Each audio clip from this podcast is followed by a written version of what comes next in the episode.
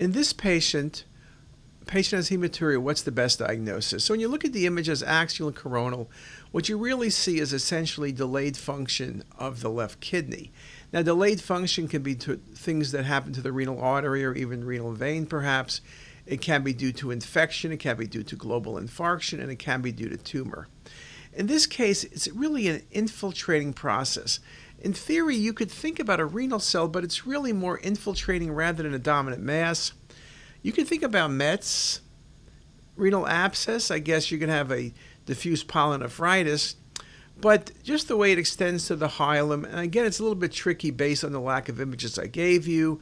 And in real practice, you would have some delayed phase imaging as well. But this was a nice example of a infiltration of the kidney by transitional cell carcinoma. Just a really nice example.